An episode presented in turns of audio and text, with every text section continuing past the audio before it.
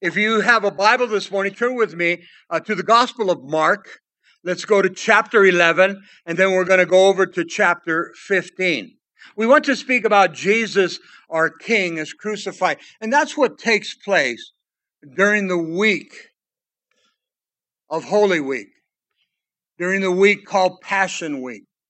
But it starts here on Sunday morning, which we call traditionally the triumphal entry. I want you to get a picture before we read it. When you go to Israel, the bus takes you up as we're touring, and finally we're in Jerusalem, and the bus takes us up uh, to the, the top of the Mount of Olives. And there at the Mount of Olives, you've already passed this area called Bethphage, small city. It's not even there anymore. They'll tell you where it's at.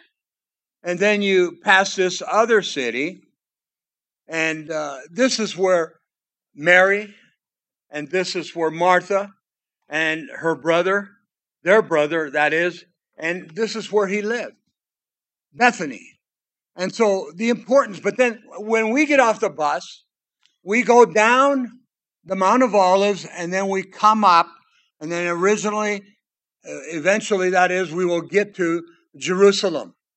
And we go to the temple and such of the remains, and, and we get to see everything but for me, my wife and I, and others that go, as you're descending, you begin to think of the triumphal entry. And then you, you never ascend or descend to Jerusalem. You always ascend up to Jerusalem. It sits on a hill. And it's a beautiful picture. And yet, eh, there's so much commercialism today. And so we like the sites. We don't go into the various churches. We go into the various sites because there, there's two churches that say Jesus was born here. No, no, Jesus was born there. So we don't even bother with them. And it's important for me to be in the land. And even when we go to the, uh, the tomb, it's there. It's called Gordon's tomb. The Brits run it. The Brits own it and you see this beautiful tomb that they tell us it belonged to Joseph of Arimathea. And yet, it, it very well could be. But you have to remember, uh, you know, 2,000 years have passed. And, and the, the garden tomb area is beautiful, it's immaculate, it's very serene there. And yes, you, you sense the presence of God. And you have other believers there, and there's sections because there's always a lot of people there. And so we have our section, we have our bleachers, and, and then we get to share. And then we have communion service. And, and what a beautiful place to have communion service. What a beautiful place to break bread. I wish we could take all of you. But I'm going to be honest with you. The day's going to come when we get to be part of the millennium. We will go to Jerusalem. We will take you there. God is going to show us Himself, and we will get to see it. Remember, this is the city of David. Very important here. And so, this first portion of the week, they're crying out, Hosanna, Hosanna, son of David. And then it switches. Crucify him. Crucify him. And then they cry out because you release the prisoner at this time. Give us Barabbas, but crucify Jesus. And they put him between uh, two thieves on the hill called Golgotha. He knew no sin. He was not a insurrectionist. He was not a robber. He was not a thief, not a murderer. And yet they release one for Jesus. It should have been Jesus to be released, but he dies on the cross. Listen, for you, for me, for all mankind. And so get a hold of Passion Week. It starts here with a triumphal entry. Look at Mark chapter 11 and verses 1 through 11. Now, when they drew near Jerusalem, Bethphage and Bethany at the Mount of Olives, he sent two disciples. We don't know what two disciples he sent. Generally, the spokesmen and the guys that were uh, taking the lead were generally Peter and John. But it doesn't tell us here. And so the Bible is silent. But two disciples, followers of Christ, went. But I want you to think now Jesus is getting ready to be hailed as king. When you go before this, in Mark chapter 10, Jesus is on his way to Jerusalem. He passes through Jericho and he comes to this man that's crying out, Hosanna, son of David, heal me. He's a blind man. Jesus stops to do a miracle uh, with this man. Your faith, he says, has made you whole. Your faith has made you well. And yet he continues. He knows he's going to be heralded, and then he knows he's going to be mocked and crucified. In verse 2, it says, And he said to them, Go into the village opposite you, and as soon as you have entered it, you will find a colt tied. This is a donkey's colt, on which no one has sat on, never been broken. Loosen him and bring him to me. And if anyone says to you, Why are you doing this? Uh, say to them that the Lord has need of it, and immediately he will send it here. And so they went their way. They found the colt tied to the door outside the street, and they loosened it, just as Jesus had said. And I like what they're doing here. They are obeying Christ. But then notice the owners here. But some of those who stood there uh, said to them, What are you doing? Loosening this coat. They knew it wasn't theirs. Were they looking at them thinking they were thieves? They're stealing it. But Jesus had commanded this.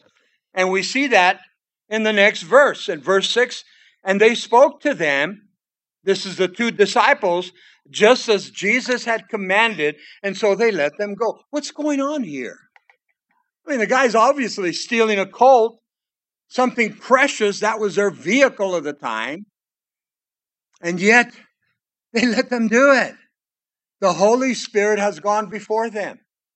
Did they say Jesus of Nazareth needs has need of it? They said our Lord. They said our Master in other passages. And so they let it be because Christ had already commanded this. In verse 6, and they spoke to them, but yet it was already done. In verse 7 and 8, then they brought the colt to Jesus, and they threw their clothes on it, and he sat on it. And many spread their clothing and on the road, and others cut down leafy branches uh, from the trees and they spread them on the road. John chapter 12 tells us that they took palm branches. All the gospel passages that cover this tell us that some of them took off their coats, their outer garments, and they laid them. And then Jesus enters sitting on a colt now it's very important because they're honoring him, honoring him at this time as king. A king would come into Jerusalem and he would always ride an animal. And so the king, when he was on a, a donkey's colt or a donkey, it represented peace. But when the king would ride in on horseback, it represented a time of war. Jesus, obviously, came in peace. Now you have to understand something. In Jerusalem at this time, they're going to the feast day of Passover. Very important feast day. There were three major feast days. You had to be, if you were a male 20 years and up, you had to go to Jerusalem for Passover and then for Pentecost and then for tabernacles. Those three were essentials. Now, Josephus, the historical writing of the Jews, writes in his memoirs and historical books that at this time, now listen to this, it was nothing for there to be two million people in Jerusalem. The Jews would come from everywhere. We're going to see Simon that was from the coast of Africa, Simon of Cyrene. And so all these with Jewish backgrounds would come for Passover. Passover was very important. You had to attend. Uh, you had to pay the temple tax and such. And how many were on this road? It's a good sized, long gated road. And yet the palm branches. And that's what's celebrated in a lot of churches today. Palm Sunday and palms are given away. Very traditional. We celebrate the triumphal entry of Jesus Christ. If you're taking notes, I want you to write Zechariah 9 9. In Zechariah 9 9, 500 years BC, before Christ, Zechariah pins that the triumphal entry uh, would take place. And yet, there are those that disagree, those that could care less. And so we're seeing prophecy proclaimed right here in these verses. And this is why was customary uh, to throw the palm branches, was customary to take off the coats, Put your clothing, if you had it, if you were available to do it, to put it on the colt. Imagine your king riding on top of your, uh, your tunic and such. It would be an honor.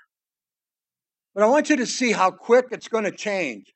But first of all, these people cried out. Look at verse 9. And then those who went before and, and those who followed uh, listened to the cry. It's a messianic cry. And they were saying, Hosanna. In other passages, in other gospels, Hosanna, Hosanna, a son of David, saved now. But here it says, Hosanna.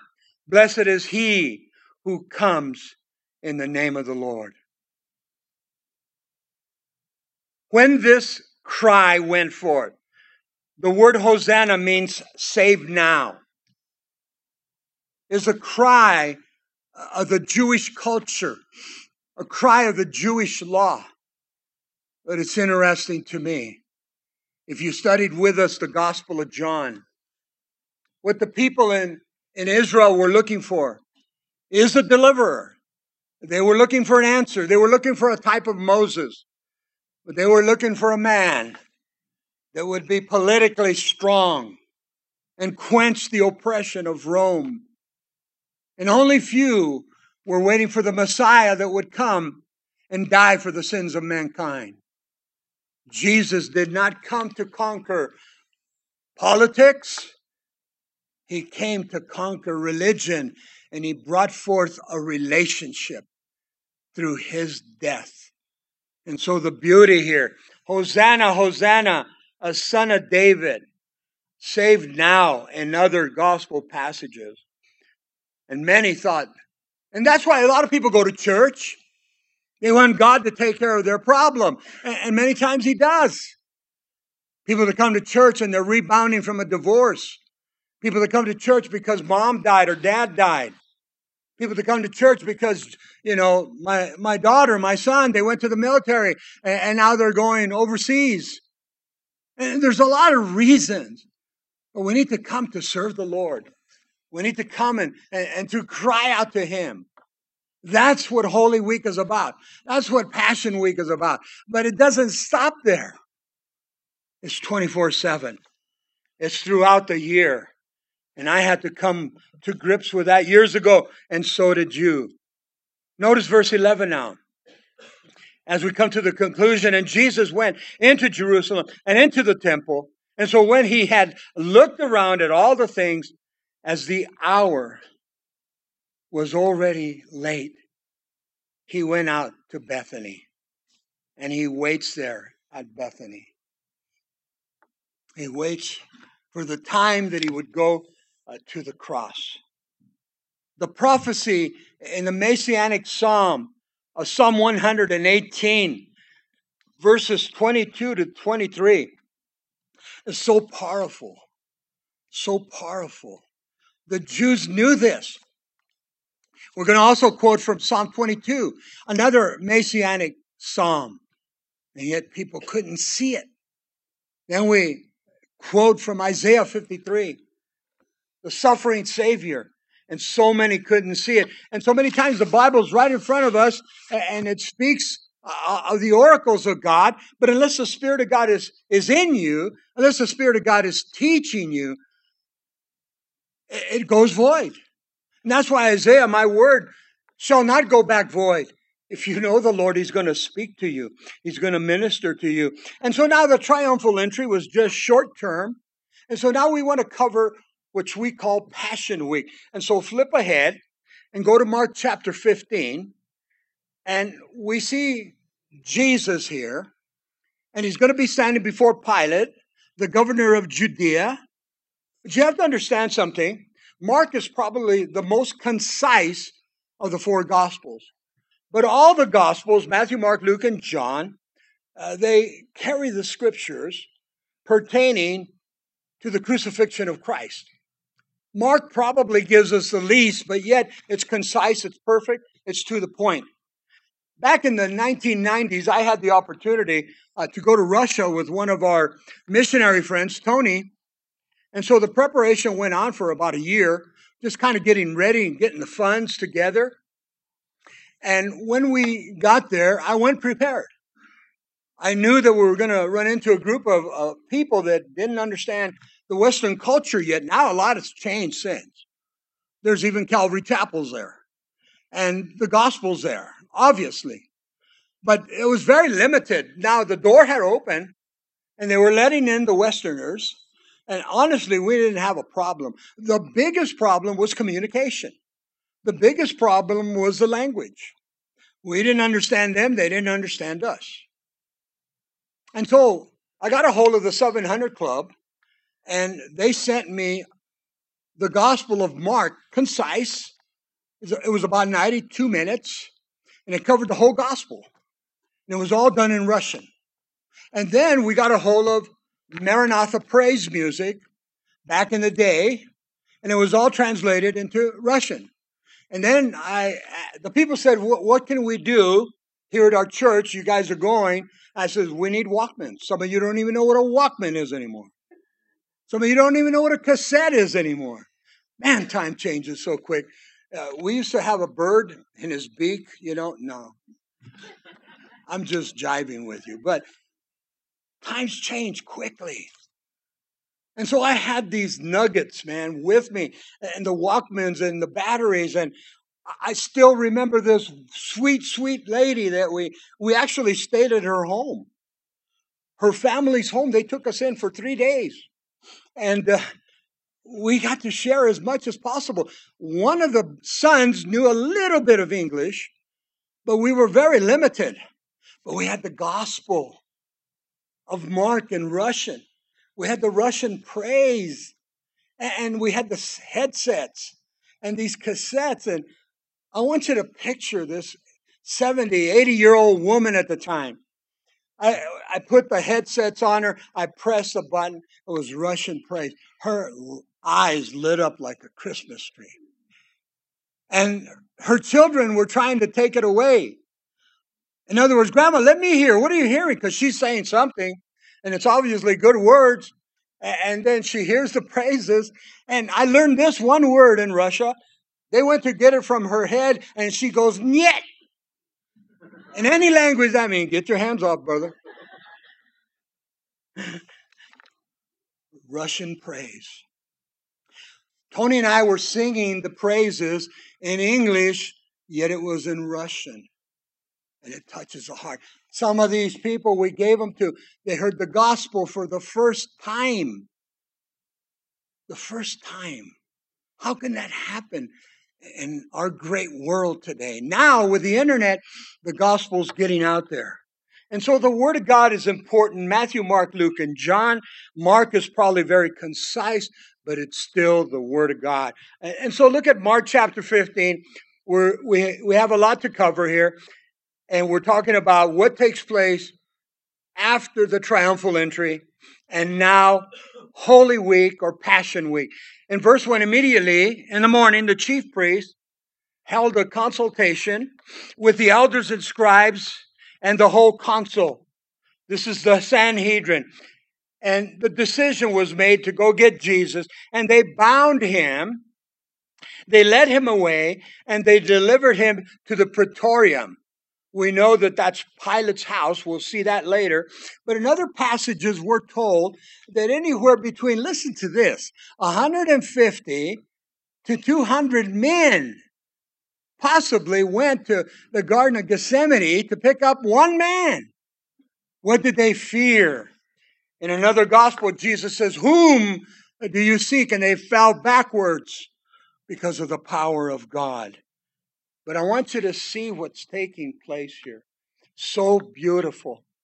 Pilate asked him, these are direct words to Christ, Are you the king of the Jews? He answered, and he said to him, It is as you say. These are the last words of Christ.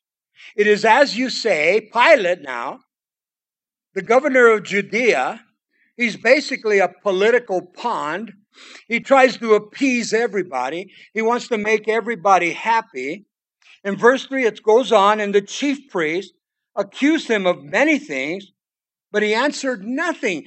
And so they were accustomed when people were brought into the judgment place, the praetorium here, it would have been uh, outside or in the same area, uh, basically of Pilate's home. He had a place where he consuled, he had a place where he judged because he was the governor of Judea. And so there had to have been those that would be brought to trial, in a sense, and they would argue. They would set their point. They would say, no, no, no, that's not the way it is. And they'd possibly bring in their own witnesses. Jesus said nothing because that's what is written in Isaiah. And I'm going to read that to you right now. Then Pilate asked him again, verse 4, and he said to him, Do you answer nothing? See how many things they testify against you. And the testification was lies. Lies upon lies upon lies. Uh, but Jesus still answered nothing, so that Pilate marveled. Who is this man? Mark this verse down. Isaiah 53, verse 7. It says, He was oppressed, he was afflicted, speaking of Christ, yet he opened not his mouth. He was led as a lamb to the slaughter. And listen to this as a sheep before his, its shears is silent, so he opened not his mouth. See, Jesus already spoke in verse 2. He says, It is as you say. He said no more after that. They want, he wants Jesus to defend himself. He's not, because he had to go to the cross. Go back to the Garden of Gethsemane when Jesus was praying, and he prayed three times Father, take this cup of death away, but if not, let not my will be done, but your will be done. Jesus went to the cross. And this is what baffles the mind. Every year I go through these passages. He went to the cross for me. He went to the cross for you to give you life, life eternal. What do we have on this earth? 60, 70, 80, 90 years? Sooner or later, we're going to succumb. But it's eternal life that we should be concerned of. No, I'm not telling you don't go to the gym and don't eat right. That's not what I'm saying. Take care of the soul also. Notice verse 6. Now, at the feast, this is Passover, he was accustomed, uh, this is Pilate, to releasing uh, one prisoner to them, whomever they requested. These were the issues or part of the law, the time of Passover, Pentecost, and also tabernacles. Now, watch what it says about Barabbas because that's who they're going to want. And, and there was one named Barabbas who was chained uh, with his fellow rebels. And notice his testimony. He's a thief. That's what they have him this time. But they had committed murder in the rebellion. Historically, around 30 AD, we're told that there was a revolt that actually started with Simon Bar Kochba. And so this is, is this the situation. They believe so, but they know that he had committed murder in the rebellion. Mark knew this.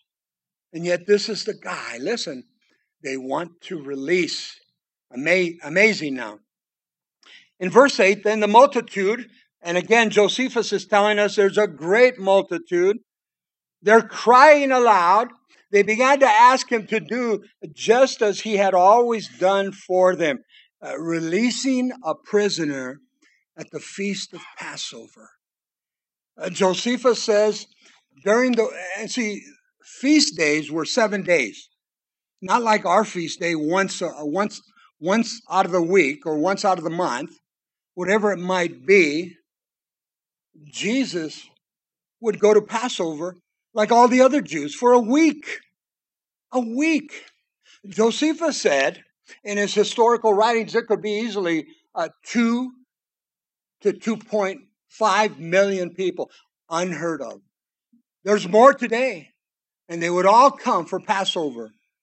Josephus also writes in the historical writings at this time, 240,000 lambs would be slaughtered during the time of Passover. Unheard of.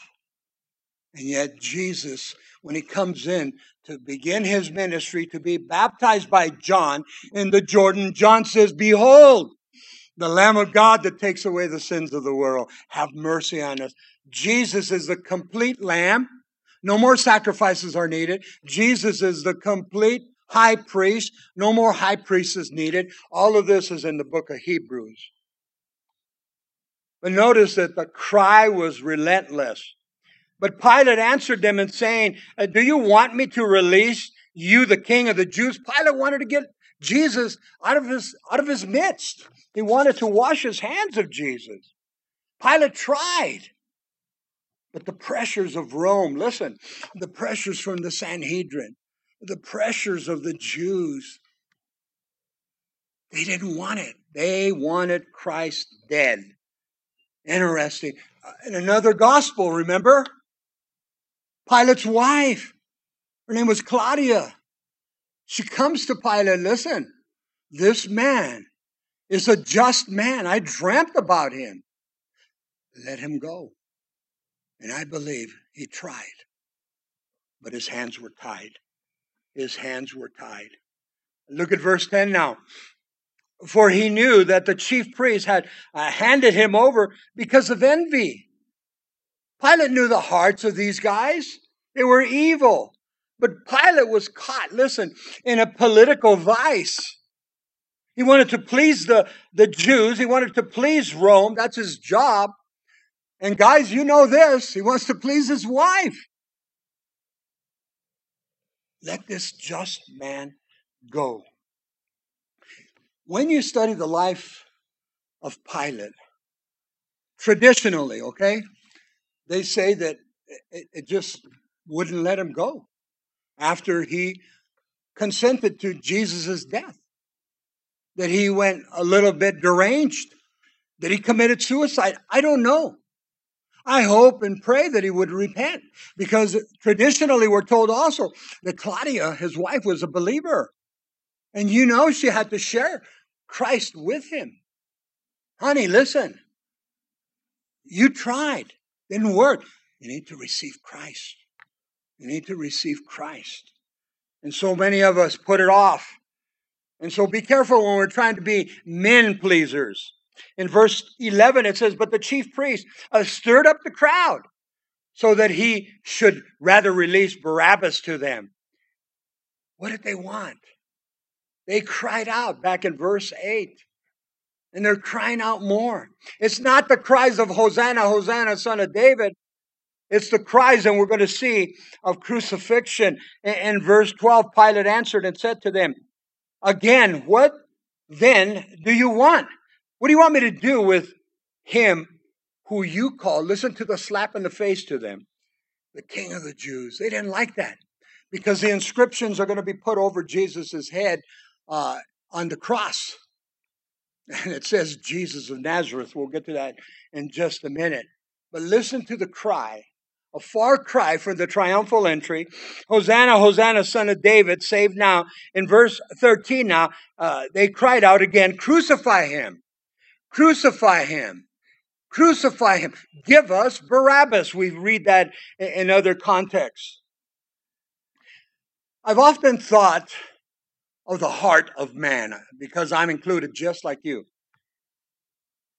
Look at the chances that God has given us through the years. God is the God of second chances, third chances, fourth chances. How many chances do you need? God's there. Just don't make it a habit because he knows that too. And we just turn him into a confessional. You need to repent. True repentance, change of mind, change of heart, and change of direction. You're going one way, you got to turn around go the other way. Crucify him.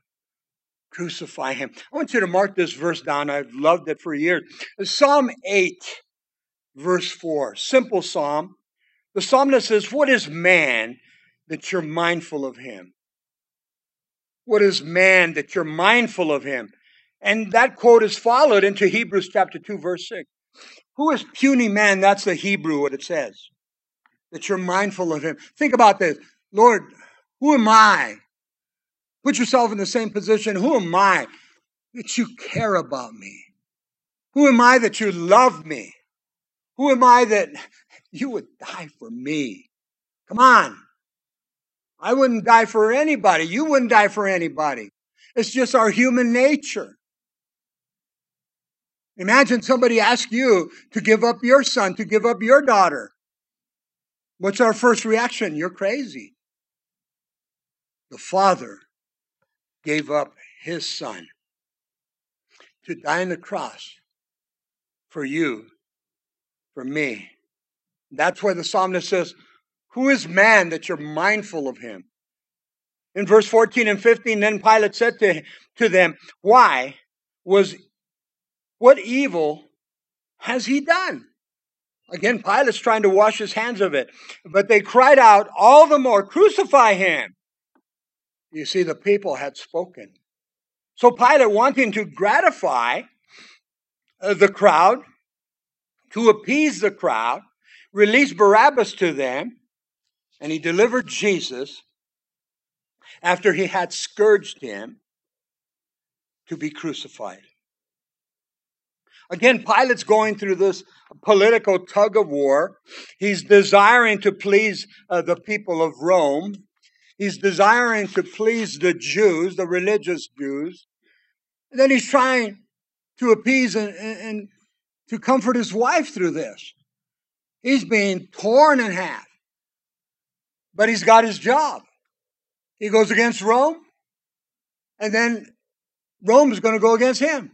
He goes against the Jewish rulers and leaders. Then they're going to go to Rome, go over his head. He could still lose his job. And so he thought the easiest one not to appease will be the wife. But yet, Pilate was used to give Jesus up to death. I want you to see that they scourged him. We don't see it here in Mark, but the other gospels tell us he was flogged they would give 40 stripes, save one. It was called mercy. Jesus received 39 stripes. Uh, they would strip the man, and he would be naked. And they would stretch his arms out, put him on a small little platform where he had to stand up, everything stretched out, and they would whip him, flog him with a cat of nine tails. And those cat of nine tails, they went out, they had metal, they had glass, they had stone. And as they whipped, it tore. And as they whipped, they did both sides. And it would start up to the back, all the way down to the legs. Open them up. Chunks of meat, blood. And each ounce of that blood said, I love you and I'm dying for you. Historically, this was the punishment of the, of the Romans, and most people died at the scourging. Most people never made it to the cross, yet Jesus went all the way. And again, it baffles the mind. He went all the way for you and for me to give us life, life eternal. And now we go to the cross, look at the, the soldiers. Then, verse 16, and the soldiers led him away into the, uh, the hall called the Praetorium. This is uh, Pilate's home. And they called out together the whole garrison. And so Pilate's home was his home, it was his palace, but there would be that place where he would judge and where he would commit to that judgment. It was there where, where he heard the courts of law, basically. And everything they did to Jesus in this court of law, this Jewish court of law, was bogus. They broke the laws constantly, all because they wanted to kill Jesus. Notice verse 17. And they clothed him with purple. This is mockery. And they twisted a crown of thorns, the Palestinian thorns, another mockery. They placed it on his head, the crown speaking uh, of his kingship, the purple speaking of his royalty. This was a borrowed cloak from a Roman soldier. And when another gospel says when they were ready to put him on the cross, they pulled it off and now the blood had coagulated. And imagine it all coming off. We've all had, you know, a scab or something uh, forming, then we take it. If we take it off too early, here comes the blood again. Imagine Christ. Imagine Christ. All this for you, all this for me. In verse 18, and he began to salute him in mockery, the soldiers, because of the purple and such. Hail, King of the Jews! All in mockery. And then they struck him on the head with a reed and they spat on him. And bowing down to the knee in mockery, uh, they worshiped him. Uh, they were hitting him. They were spitting on him. Uh, they were mocking him. Other gospel passages tell us that uh, they took a, a bag and put it over his head and they punched him. If you be the Son of God, tell us who hit you. In another gospel passage that says they got his beard and they ripped it off. All of this Jesus did in this Passion Week uh, for us. The mockery. But I want you to keep this in mind. It doesn't go from the heart of one of the centurions. We'll see that at the end. In verse 20, and when they had mocked him, uh, they took the purple robe uh, off him and put his clothes on him, and then they led him uh, to be crucified. They led him to the hill of Golgotha, the hill called Calvary the place where they crucified him between uh, two malefactors. And so, Mark chapter 15, look at verse 21. I love the caption here. The king on a cross. Uh, then they compelled a certain man. His name is Simon, a Cyrenian, the father of Alexander and Rufus, as he was coming out of the country and passing by, and the purpose they gathered him to bear Jesus' cross. Simon of Cyrene is an interesting character. Because it's Passover, Jews are coming from everywhere. I believe he was a, a, a worshiping uh, Jew in Judaism. He was a worshiping man, and so it was important for him uh, to be in Jerusalem in the time of Passover. And there he was on this road that Christ took leading up to Golgotha, the hill of the skull. And I'm thinking Simon has to be a big black man, strong, and you have to understand the cross at this time. Basically, there was a pole and there was a, a cross beam on top. And generally, the cross beam is what the prisoner carried, and they usually tied your hands to it. But Im- imagine your blood's being spent, you're tired, obviously. You're thirsty. You're parched. And now this cross is overwhelming you. And it's just the T portion. And so they look at Simon. They go, You, come here. He couldn't say no. He's under the jurisdiction of Rome. They placed it on him. And I want you to see this. The blood of Christ is on this crossbeam. The blood of Christ is saturated. The blood of Christ is dripping, and it's dripping on this man, Simon of Cyrene. I believe we're going to see Simon in heaven. I believe that he was moved to the cross. This man literally carried the cross. they tell us that the cross beams weighed 50, 75, 100 pounds maybe. Let's take it that it weighed 50 pounds. You carry it that long. And the whole cross could weigh uh, 250 to 300 pounds. Jesus did this for me, did this for you. Notice now. Oh, let me give you this portion here. In the book of Romans, in chapter 16, in, in verse 13, there's a man spoken there called Rufus. And it says, Greet Rufus. Could it be that these were Simon's sons? It's Simon's sons here.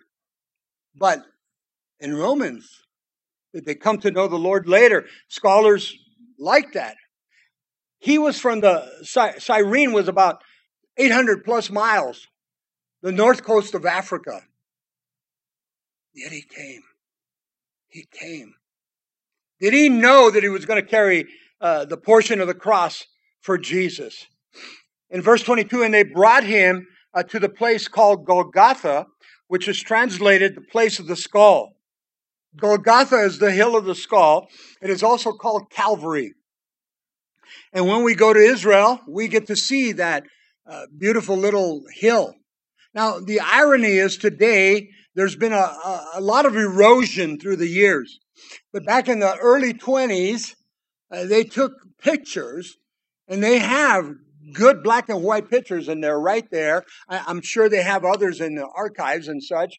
And you go up and you look at the picture first, and then you look upon the hill of Golgotha, and you will see the form of the skull. You see the two eyes, the sockets. You can see the nose. You can see the mouth. You can see a skull. And I tell you this, if you don't if you're there and you don't see the skull, then I have to question your salvation. That's me. I used to do that at work all the time. Hey, what do you see here? Remember those sticks? You see the name of Jesus? They, all my heathen friends at work, they couldn't see it. I go, it says Jesus. You don't see that. And they, let me see it again. Come to the cross, I used to tell them. Come to the cross. Look at verse 23 now. Then they gave him wine. Listen, mingled with myrrh to drink, but he did not take it. It was a form of a sedative that they would give uh, to the prisoners because of, uh, of the death, because of the carnage, because of the suffering. It was one of the cruelest deaths, and that was crucifixion. But Jesus refused it. He did not take it. And then when they crucified him, they divided his garments. And again, here's prophecy casting lots for them to determine what every man uh, should take. They cast lots for all his garments. We see the prophecy in Psalm 22, verse 18. It's a messianic psalm, it's a messianic cry. And yet, casting lots for the King of Kings, the Lord of Lords, for the Alpha, the Omega, for his pieces of clothing, and yet go back to his birth. He was wrapped in swaddling clothes, laid in a manger. This is the God that we serve. He came meek and mild to die on the cross. In his second advent, he will come to rule with an iron fist. Now, verse 25, it was the third hour. Now, I'm going to give it to you here. There's some discrepancy here because John says one hour and Mark says another hour. Let's go to it and see. Now it was the third hour and they crucified him. That would have been nine o'clock in the morning. Mark has nine o'clock. John 19, 14 has the sixth hour, which would be 12 noon. What's the problem here? Could it be John and Mark were differences of time. Maybe one Jewish time, the other one Greek time, Roman time. I don't know the answer. Is this a copyist there? That's the easiest to say. But when you go to the other Gospels, they all say 12 noon.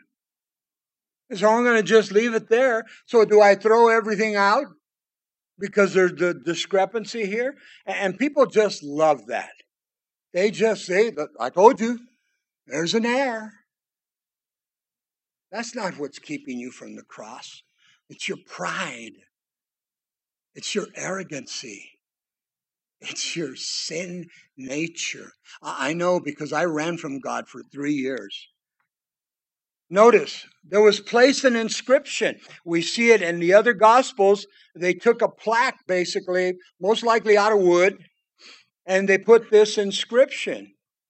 Accusing was written above there. We read in John chapter 19, verse 19, this is what it says Jesus of Nazareth, King of the Jews. The Jews did not like it. In verse 20 of John 19, it says it was written in three languages. It was written in Aramaic, Greek, and Latin. There was no doubt that those were the languages spoken at the time, and the Jews would have understood Aramaic. Notice, that this frustrates them so much. Imagine you're angry, you're frustrated, you're upset, and you see it in your own tongue. Jesus of Nazareth, King of the Jews, and you don't want to move from there.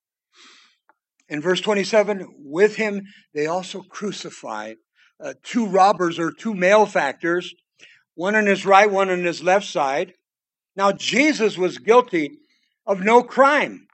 But these two guys, it says here, uh, they were thieves, they were robbers. Maybe they were murderers too, just like uh, Barabbas. Jesus is in the midst of them. And so the scripture was fulfilled, uh, which says, and he was numbered with the transgressors. That's Isaiah 53, verse 12. Yet Jesus was not a transgressor, but yet he was in the midst of transgressors. He knew no sin. Verse 29 And those who passed by, they blasphemed him against Jesus. Look at wagging their heads and back and forth and saying, Aha, you who destroy the temple, and you say you're going to build it in three days. Mark these verses down. We don't see it here. In Mark 14, 58, John 2, verse 19, Jesus, those two times, was there in Jerusalem and he sees the temple. You have to understand something. The temple was, Herod's temple was everything. It was ornate, made out of gold. I mean, gold was in there, obviously. Eh, you had the stones and such. The best cutting stones came from the quarries, the gold, everything. And, and they worshiped the temple. We've all been to cathedrals. We've all been to some very nice churches and, you know, stained glass window and such. And uh, you go, wow, we're in church. Listen, you're in church in your backyard if you look up and worship God. Come on. You're in your vehicle driving around and, and you're always having trouble for the vehicle to keep running. You can worship God. Well, the car's broken. Just a thought.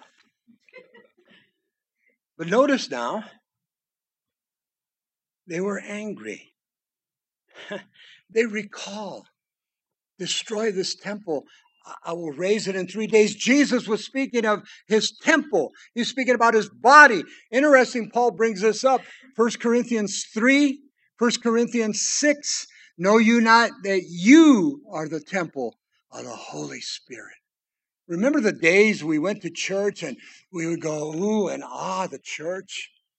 During Easter week, the decorations at our church back home, and all the saints would be covered in purple, and just the ambience of it all, and the incense and and such. But how do we live outside? How do we live outside of the walls of the building? There's beautiful churches.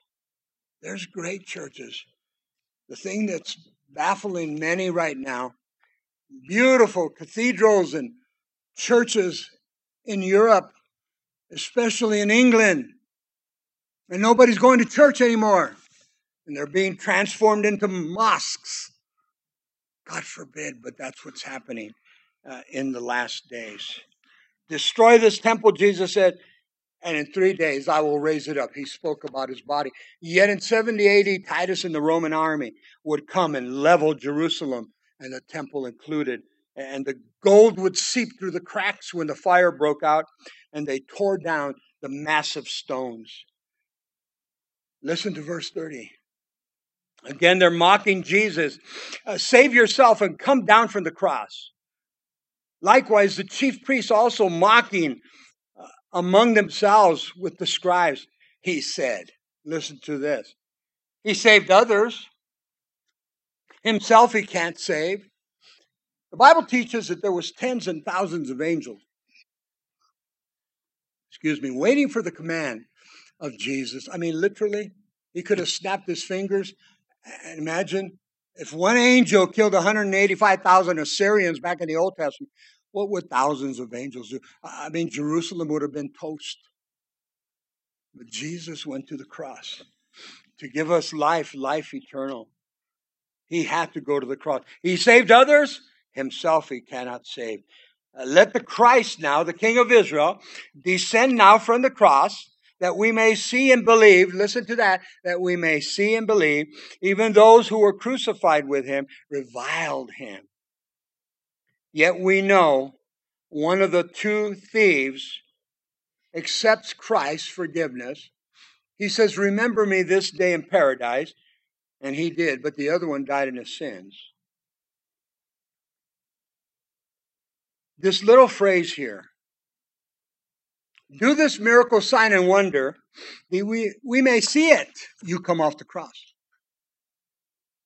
That we may believe. How many today? Okay, my brother's witnessing to me, my sister's witnessing to me, mom wants me to come to Christ. Uh, I need to see something. I need proof.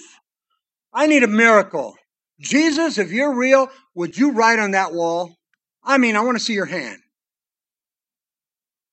Why are we that way? When we read the scriptures, we witness the miracle signs and wonders. And if a hand did come out, it was midnight, you're asleep, and you're woken up by this hand, and he's writing, George, you need to get saved. You would faint. You would crawl under the bed. But would you come to Christ? Miracle signs and wonders don't save you.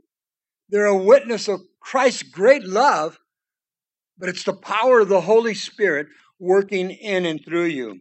In verse 33, now when the sixth hour had come, there was darkness over the whole land until the ninth hour. So from 12 noon, listen, to approximately 3 p.m. Now, it's interesting, again, there are those that say that they go back to the sciences and they can prove that at this time there was a great eclipse and there was great darkness. Now it's interesting. Passover always happened in a full moon. And so you can come up with all the theories, but the Bible says there was darkness. Back in Egypt, when darkness came, they couldn't see in front of them. Is that the kind of darkness they were speaking of? There was no lights in those days. They, that was part of the judgment. I don't know if you've ever been in a dark, dark cave. I have. And the lights are on in the, in the little boat we were taking, and then they shut them off. I couldn't see my friend next to me. I went like this. They told us, put your hand there. I go, I know I have a hand. I can't see it. It's, it's, it's irony to the mind. Now you know how Pastor Cliff operates. God is gracious. These people still didn't believe. And yet, I want you to keep an eye on the centurion, what's going to happen to him. Notice, it was dark from 12 noon to 3 p.m. Verse 34, and at the ninth hour, Jesus cried out with a loud voice, saying, Eloi, Eloi, lama sabachthani, which is translated, and this is a direct quote from Psalm 22 in verse 1. Again, a messianic cry, My God, my God, why have you forsaken me? I want you to see the picture. All the sins of mankind, past, present, and future, my sins were there, so were yours. The Father, in all holiness and all righteousness, could not look upon his own son because of all the sins of mankind. He turns from the Son. My God, my God, why have you forsaken me? Uh, some of those who stood by when they heard the cry, Eloi, Eloi, lama sabachthani, uh, it says, who stood by, when they heard that, they said, Look, he's calling upon Elijah. Speaking about Elijah the prophet. He cried out, Come, Elijah. Interesting, the Jews still today set a, a place setting and they're waiting for Elijah. My Bible says in Revelation chapter 11, there's going to be two witnesses, and one of them is named Elijah. The other one, uh, there's a big toss up. There are those that say Enoch, there are those that say uh, Moses. I don't know, but I know one of them is Elijah. And so Elijah will be coming back. And his second coming of Jesus, interesting. But anything to do the mockery of it all. Then in verse 36, someone uh, ran and filled a sponge full of sour wine, that is, and put it on a reed, stuck it, and then offered it to Jesus to drink, and saying, Let him alone. Let us see Elijah will come to take him down. Again, they're still mocking him, suffering greatly. Uh, the Bible says in Psalm 22 that his tongue stuck to the roof of his mouth because he was so parched. He was so thirsty. And, and, you know, we're here in the Southwest, and if you're out doing work, maybe you're going for a jog or, or a walk, whatever it is, and, and if the weather's up and you don't have water, and it's not much time, and then you're parched and you're dry. You feel like you got cotton in your mouth. And you have to do something about it. Imagine what Jesus went through. Imagine what Jesus went through. Now, I want you to see this now. Verse 37. And Jesus cried out with a loud voice, and he breathed his last breath. And I want you to remember this. Please don't forget it. Your last breath on earth is going to be your next breath in heaven. We fear death, but is it because we don't know Christ? We just, this week, a pilot took down the plane, locked out the other pilot, and he took it right into the mountains. And they've located the black box. It was calm as a cucumber, as they say. And everybody's trying to find out what he did, why he did it. My question is those people had that said they said about 15 20 minutes maybe they knew they were going to crash it's time to repent it's time to repent those that call upon the name of the lord shall be saved i'm not happy that that many people died i would not want wish that on any of my family or anybody i knew what a grotesque way to die but instantly the bible says to be absent from this body is to be present with the Lord. Our last breath on earth is our first breath in heaven. I want you to write this psalm down. I've used it many times uh, when I do funeral services and such uh, throughout the years. Psalm 116, verse 15. Listen to the psalmist. Psalm 116, verse 15. Precious in the sight of the Lord is the death of his saints. Your life spent on earth doesn't go unnoticed by God, doesn't go unnoticed. I've had the privilege, the honor, and then some people say, that's so hard. How did you do it? I buried my mom and dad, different time span. My dad was first, then my mom. I was there for my grandparents, their death, their burial. I've gone back to Southern California. Many of my family, friends, and loved ones many families, aunts and uncles, dying. I, I like to speak to them about Christ. I've buried several of my own friends that have died of alcoholism, have died of drugs. One of my friends actually, his heart blew up because uh, he took so many drugs, kept drinking, high blood pressure. It's death. And I had invited him to, to church many times. Not everybody receives. Yet my best friend had an aneurysm and I was with him the last night. I happened to be there. That was God. And I happened to lead him to the, to the Lord. Next morning, he was dead. He was dead. But my heart rejoiced that he received Christ before he died. The cries are, are incredible. And again,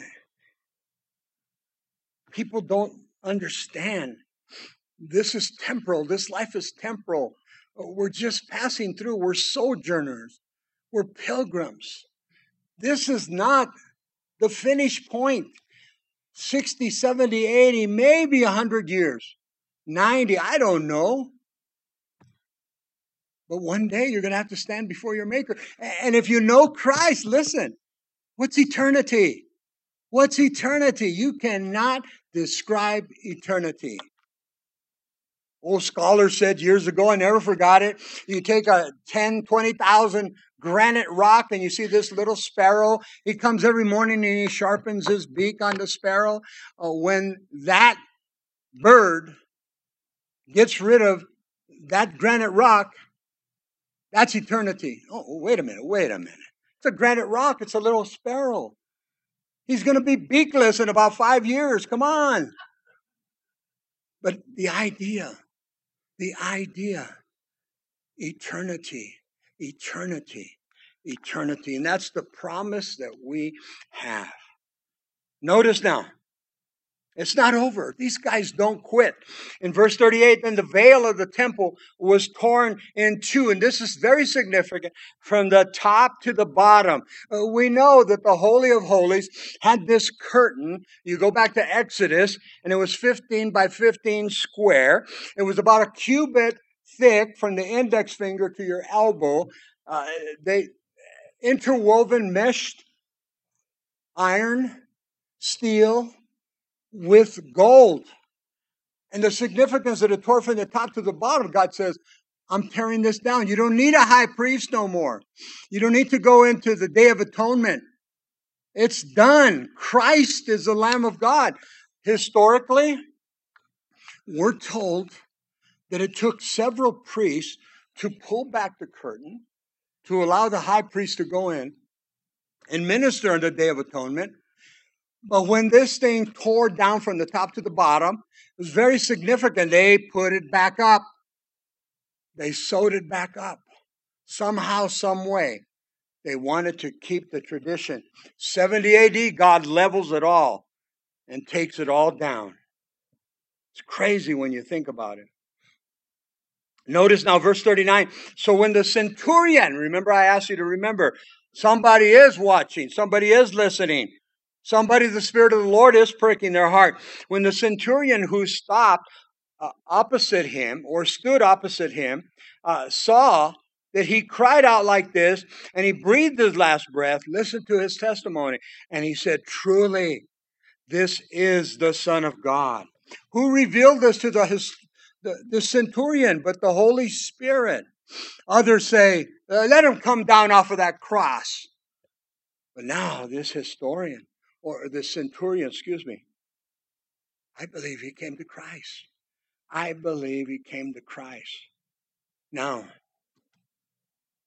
I love this, and we're going to see more of this next week. Uh, there were also women looking on uh, from afar. Uh, among were Mary Magdalene, she was from the city of Magdala, Mary, the mother of James the Less, and of Joseph and Salome. We'll see that Mary of Magdala, the, Mary Magdalene, was the first one to see Jesus, the risen Christ. She's the woman that Jesus cast out seven demons. Who also followed him. They ministered, this, these are the women, ministered to him, and when he was in the Galilee, and many other women who came up with him to Jerusalem. There was an entourage of, of women that were part of the, the discipleship, and they were there for the cooking, the cleaning, because the guys didn't know how to do that. And so imagine the women did this. But it's interesting to me, the men were the leaders. We're going to see next week they were hiding behind closed doors. Mary Magdalene and the others went to dress the body. Where have you laid him? We'll see that next week. The conclusion now, the verse 42 to verse 47. Now, when the evening, evening had come, because it was uh, the preparation of the day, uh, getting ready for the Sabbath, which was the Passover, uh, Jewish law, you had to rem- remove the body. So Joseph of Arimathea, a prominent council member, he belonged to the Sanhedrin, who was himself waiting for the kingdom of God. I like that. There were some in the Sanhedrin that were waiting for the kingdom of God. Not everybody was lost, coming and taking courage now. This man stepped out by faith. He went up to Pilate and he asked for the body of Jesus. I think a lot of guts. He could have been in a lot of trouble. But remember, God had already spoken to Pilate. His heart is softened. And so in verse 44, uh, Pilate marveled at this man's courage, at this man's faith, that he was already dead. He also marveled that Jesus was dead. He didn't know. This is what the scriptures are saying. Summoning the centurion and asked him now, if he had been dead for some time. He wanted proof. So when he found out from the centurion, he granted the body to Joseph. God went before Joseph of Arimathea and his faith. In verse 43, he had courage. Then he brought, they bought fine linen, uh, took Jesus down, wrapped him in linen cloths, and laid him in a tomb which had been hewn out of the rock, rolled a stone against the door of the tomb. Now, today, when you go to the tomb, you go, it's called Gordon's Tomb, and we go to this area. It's very beautiful. It's the garden tomb area. And off to the corner, uh, there's a beautiful section they say that that's the, the tomb of Jesus. It's the tomb of uh, Joseph of Arimathea. Interesting, you walk up to it and you see the chisel marks, the chisel marks, and then you see a track where this stone would have rolled in and rolled out. We don't know where that stone is today. And rightfully so, because people would chip it off and, and get a, you know, a historical piece but we've always walked into that beautiful setting.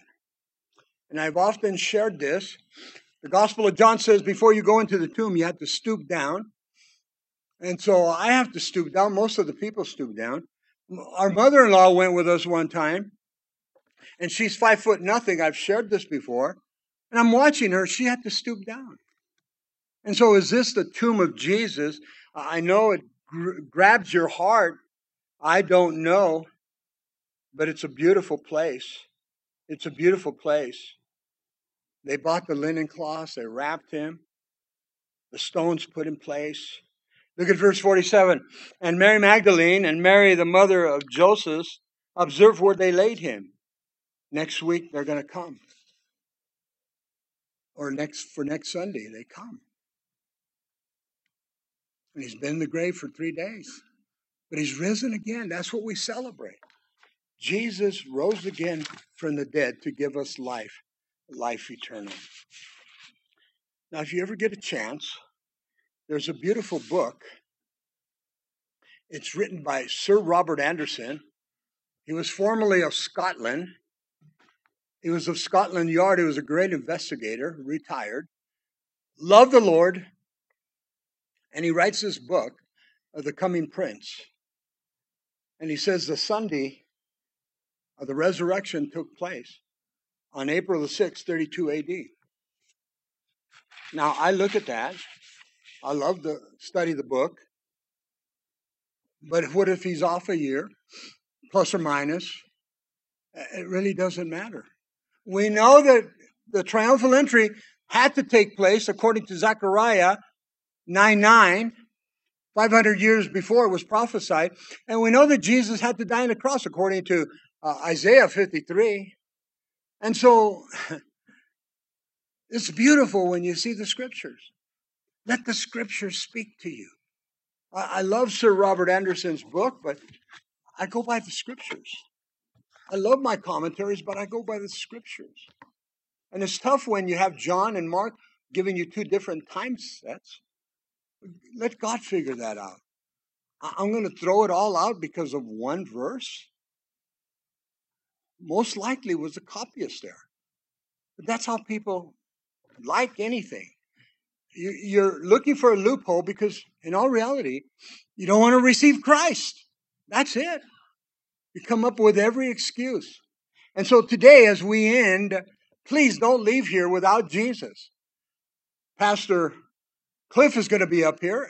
He's willing more than ever to pray to you, with you, that is, the sinner's prayer, simple sinner's prayer.